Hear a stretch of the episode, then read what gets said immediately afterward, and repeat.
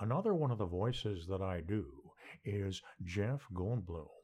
Uh, Jeff is a famous actor, of course, uh, but lately he's been featured in a number of productions where he explains things. Uh, for instance, today I had a sandwich, which is a slice of bread on which is placed various meats, followed by condiments, ketchup, mustard, mayonnaise, what have you followed by, get this, another piece of bread.